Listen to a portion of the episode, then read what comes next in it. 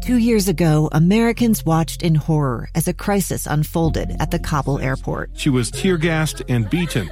Images of thousands desperate to escape Taliban oppression filled our news feeds. More than 80,000 Afghans made it to America. But the story didn't end there. It was very cold. There was no power, no heat. Who would help our newest neighbors?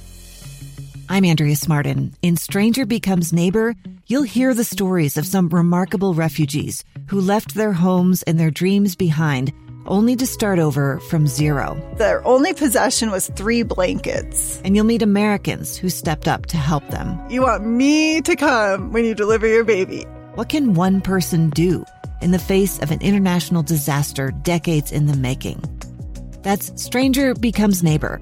Find us at kslpodcast.com, follow us on Apple Podcasts, or anywhere else you listen. Final hour of today's episode, episode number 153, coming to you on the eve of Pioneer Day. Uh, Can I tell you something about my wife? She was born on Pioneer Day. That's right, July 24th. I won't give the year. I think that's impolite. She probably wouldn't like me uh, broadcasting to you uh, over these airwaves how old she is, and so I'll leave it with the date, July 24th.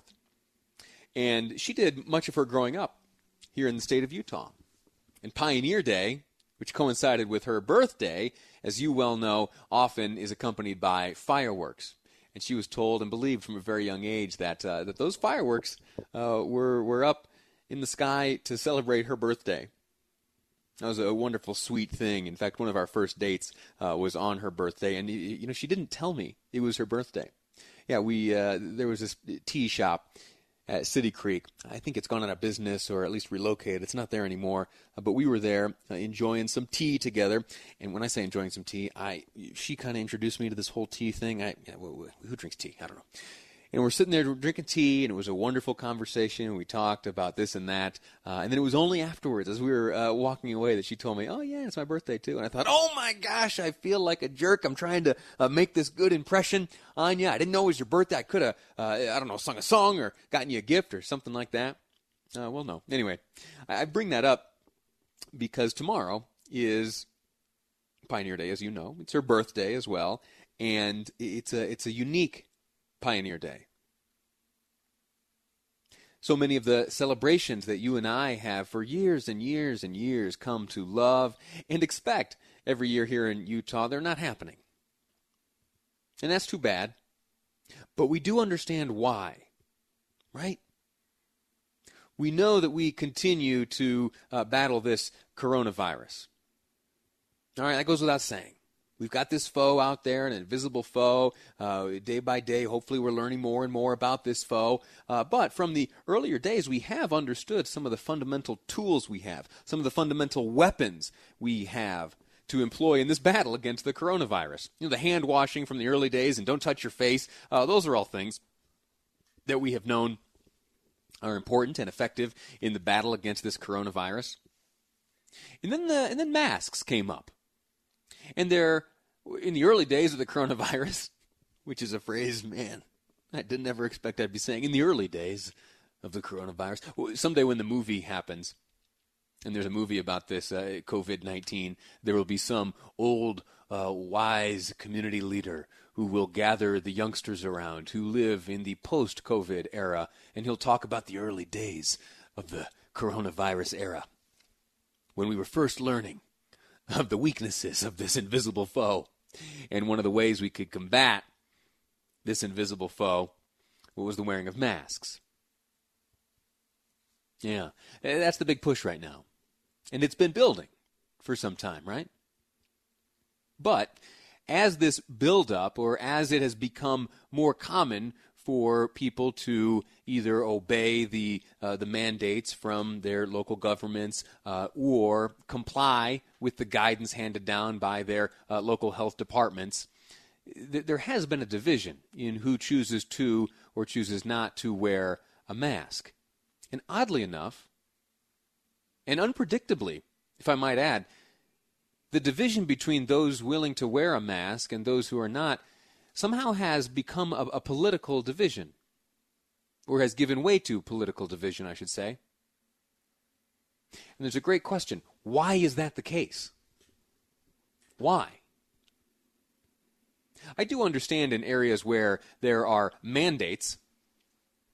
I, am a very conservatively minded person. I uh, cherish my freedoms and I accept the, uh, the responsibility that comes uh, with, with those freedoms. And so I do bristle a bit when I hear about uh, mandates and requirements and uh, state sponsored lockdowns and such like that. I, I don't want to be told what to do. And I understand that you don't either. I don't want to be told what to do. It's not in my nature. in fact, it's it's for for people uh, w- with that attitude that end up with uh, with radio talk shows. Yeah, no one's telling me what to do right here. It's just you and me chatting.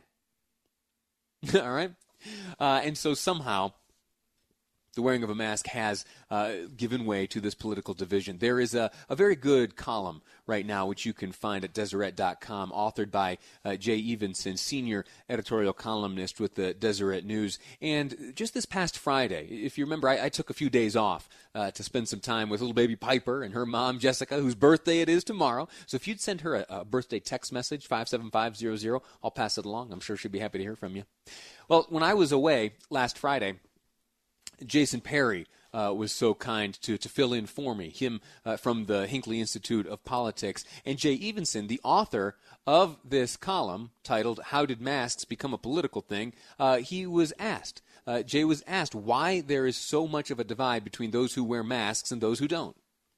And I really didn't see this coming. I don't understand, other than maybe there's a feeling among uh, Republicans that's more stronger than among Democrats that, well, we don't like the government telling us what to do, and there's this feeling that the government here is telling you, uh, here's here's what you have to do, and we and we just kind of naturally rebel against that.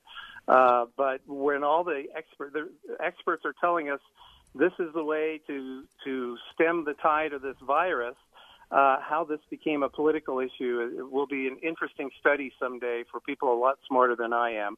Uh, but uh, but it's real and uh, it's it's a difficult one to counter, as we saw in Utah County last this last week. I do believe that he is correct there in that the question, or uh, better said, the answer to this question, how have masks become a political thing? I understand that it is multifaceted the points he brought up there uh, government telling uh, someone telling a population what to do that gets some folks uh, uh, up in arms a little bit so to speak and i'm one of those folks right i mentioned that a moment ago i don't like being told what to do uh, also i would point out uh, that the, the president has been slow to be seen publicly wearing a mask I think it was just last week during that trip to Walter Reed in Washington, D.C., that he donned a mask for the, the first time publicly. And, you know, I, I hope that does good.